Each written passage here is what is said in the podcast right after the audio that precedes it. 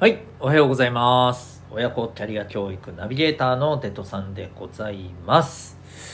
ですね、昨日に引き続き、ちょっと最初で年末にいろいろ見たテレビ番組のことから感じたことをちょっと共有したいなと思います。これもなんか久しぶりにこういう感じの番組見たなっていうのが一つあって、大晦日にやってた、鬼退治だっけ？要するにサバイバルゲームっぽい感じでなんか鬼になっちゃった人たちを、どんどん倒して人間に戻しながら、進めていってなんか108体鬼を倒すみたいなね、なんかそういう番組があったじゃないですか。見た人いますかね？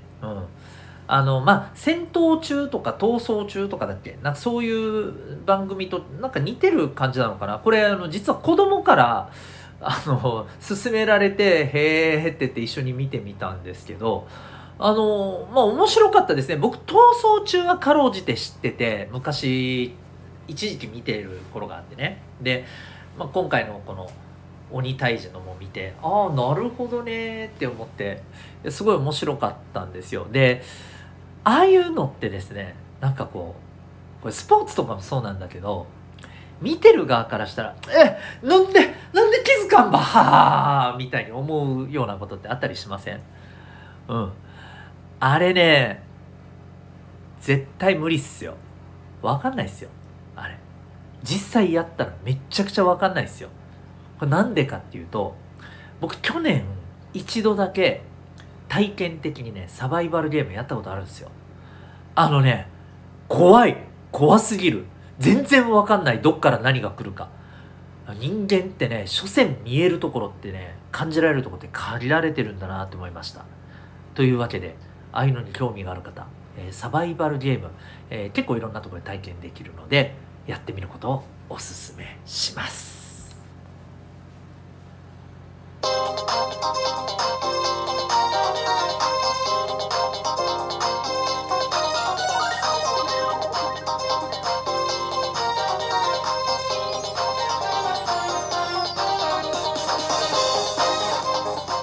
皆さん日々行動してますか？小中高生の生きる力ジオホームルームのお時間が本日もやってまいりました。お相手は私、強みをコーチングで伸ばす親子キャリア教育のナビゲーターテトさんでございます。小中高生のオンライン教室みんなで自主学も運営しております。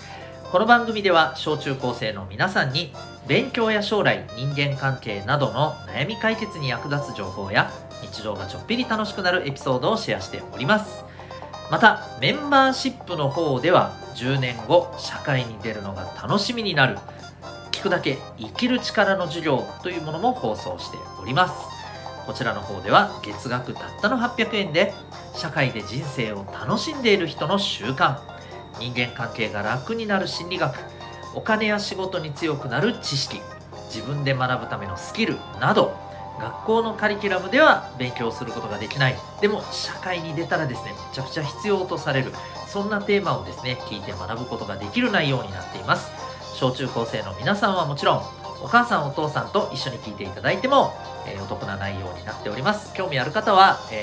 そちらの方の放送も聞いてみてください。お金の学びとかね、習慣、成功の習慣とかですね、いろいろあったりします。最初の何分か聞けますので、チェックしてみてください。今日のホームルーム、テーマはですね、あとどのくらいかかるを見極められるかというテーマで、お送りしたいと思います。あとどのくらいかかるって、これすっごい大切なんですよ。皆さん今回冬休みって学校からの課題、宿題結構出てた人多いんじゃないでしょうか。高校生はそうでもないのかな。小中学生結構出てたんじゃないかなと思います。なんというか、これコロナの影響もあるんでしょうかね。これまでよりも冬休みの課題ってすごくいっぱいある気がしていて、なんか大変だなーっていう風にね思ったりしていますが、どうでしたかね。で、これ夏休みの課題の時もそうなんですけれど、どうですか皆さん、追われましたかね追われ方っていう人もいるかもしれませんけども、例えばこれもですよ、このあとどのくらいかかるかっていうところの見極めってすごい大切なんですよ。これがやっぱりね、できる人できない人って何て言うのかな、まあ極端な話、時間をうまく使って楽しく過ごせるか、なんかちょっともったいない時間の使い方になってしまうか、結構ね変わってくると思うんですよね。例えば、夏休みの宿題とかもそうなんですけれど、皆さんって大体どんな風にやってますかね。いずれにしてもなんていうのかな、計算通り仕上がってますかね。ここが重要なんですよ。計算通り仕上がってますよっていう人は、おそらくですね、この見極めるっていう、あとどのぐらいでできるかかかるのかっていう見極めが多分ですね、うまいんやと思います。でこれ最近読んだ本で、この間もちょっとご紹介したんですけど、YouTube でも有名なね、論破のね、こう達人みたいな感じでよく、ね、言われてますけど、ひろゆきさんっていう人がいるじゃないですか。この人がいろんな本書いてて、この人の書いてる本の一つで「無敵の独学術」っていう本があって、結構面白いことをねいろいろ書かれていらっしゃるんですけど、その中でですね、そう僕は夏休みの宿題ってね、ラスト1日ぐらいでやってるって言ってたんですよね。でこれ変な話、あれなんですよ、なんかやらなきゃなって思いながらダラダラと手をつけずに伸ばしてきて、31日になって焦ってやるとか、そういうことじゃないんですね。ひろゆきさんは8月31日に本気を出したら終わるっていうのがね、見通しがついてるんですよ。だからそこまではもう徹底的に自分の過ごしたいように過ごして、31日になったらオラってやって終わらせたみたいな感じらしいんですよ。なんかすごくないですか？これって要するに宿題がどれどれがあって、これはだいたいこのぐらいで終わる、これはこのぐらいで終わる、これはこのぐらいで終わるっていうのが多分彼の中できっちり出来上がってるんですよ。もう見通しがついてるんですよ。わかりますかね？例えばね、作文はこれぐらいで終われる、夏休みのともこれぐらいで終われる、絵の宿題このぐらいで終わればいい、自由研究このぐらいでみたいな、全部見通しついてるんですね。すごくないですか？同じ8月31日まで触らないのでも全然違う。僕これすごい大切だなって思ったんですよね。例えばいやこれどう見たって8月31日で終わらんわ思ったら、じゃあいつからやったらいいの、どんな風にやっときゃ余裕持って終わるのっていうのをやればいいだけですよね。で変な話、最初からいやもう全部終わらせられなくていいですと、諦めてますと言うんであれば、じゃあまた話は別になってくるわけですけどね。じゃあどんな風にやればいいかっていう話なだけでね、どのぐらいまではじゃあ終わらせるの、それだったらじゃあどのぐらいかかるの、この辺ですよね。で大事なのはね、終わらせるつもりでね、でも見通しは立ててなくて、見通しはついてなくて、で結局うわーってなるっていう、これが問題だと思うんですよ。でこういう見通しが立てられない人って多分ですよ、これちょっと怖い話しましょうね、仕事でも多分同じようなことをやらかしてしまう可能性大ですね。で結果どうなるか、この人に仕事任せてもダメだなと、うまくやれねえなと、締め切りとか約束した期限破るやつだな、OK、もうこいつには頼まないとこなるんですよ。怖くないですか？信用を失うわけですよ。見通しが立てられる力がないっていうことイコール信頼を失うに直結してしまうんですよ。めちゃくちゃ怖いですよね。例えばね、これ早いからいいとか遅いからダメとかそういう話じゃないわけよ。勘違いしないでね。遅いなら遅いで、例えば早い人だったら3日で終わる仕事が、いや自分は1週間ぐらいかかるな、それ自体問題ないんですよ。それ自体問題じゃないんですよ。1週間かかるんだったら、じゃあこの1週間これだけかけてこうやって終わらせばいい、そういうふうに、ちゃんと周りにも言っておく、自分はこれだけかかるよって、そうすればいいだけの話でしょ。夏休みの宿題とかそういうふうに決められたものだったらば、じゃあこのぐらいのページだったらこのぐらい時間かかるからこのぐらいからやっときゃいいなって言って終わらせたいんだったらよ、ちゃんとやりたいんだったらよ、それで終わらせればいいじゃないですか。それだけの話ですよ。でもこのそれだけの話っていう見通しがなかなか立てられないっていう人が多いと思うんですよね。でそこでです、見通しを立てるためにはどうやればいいのか、これね、分解して考えてほしいんですよ。分解する。例えばですよ、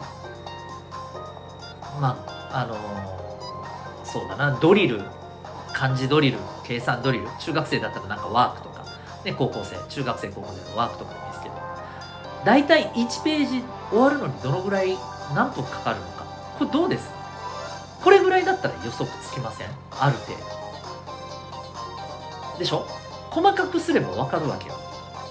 でそれで掛け算使って考えればいいじゃん。例えば1ページ5分かかるな、自分は10分かかるな、で、20ページやらないといけないんだな、じゃあ1ページ10分だから200分かかるな、それはつまり3時間20分かかるな、3時間20分かかるものを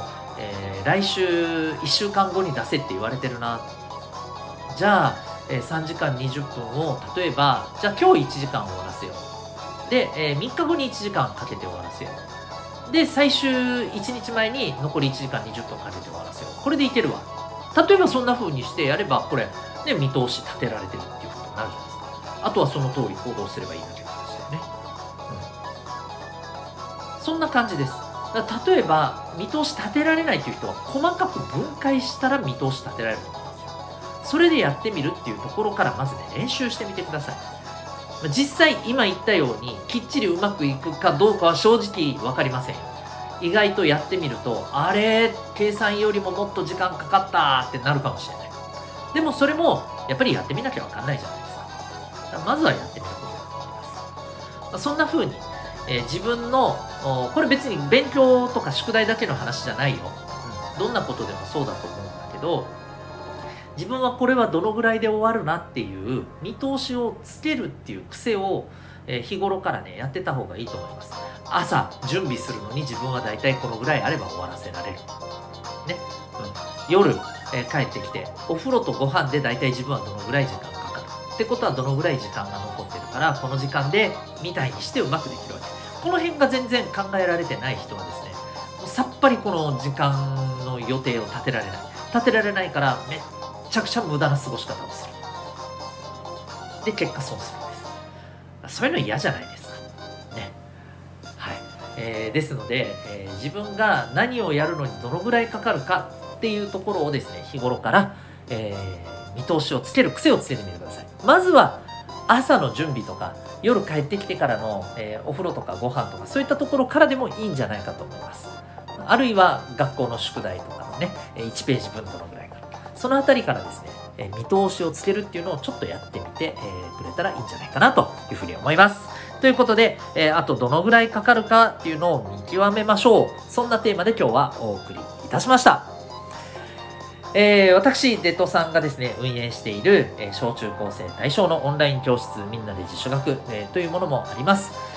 そこでは自主学習の習慣を身につけるための24時間空いているオンラインの自習室であったり、そこで、時々私が入ってきてね質問対応もできるようなねそんな場であったりですね、あるいは週に1回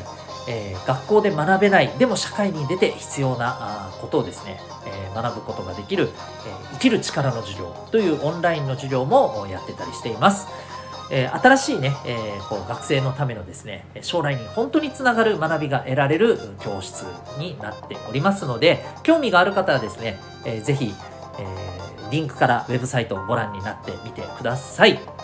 それでは今日も心が躍るような学びの瞬間たくさん掴んでいくために行動していきましょう。強みをコーチングで伸ばす親子キャリア教育ナビゲーターのデトさんでございました。それではまた明日のホームルームで。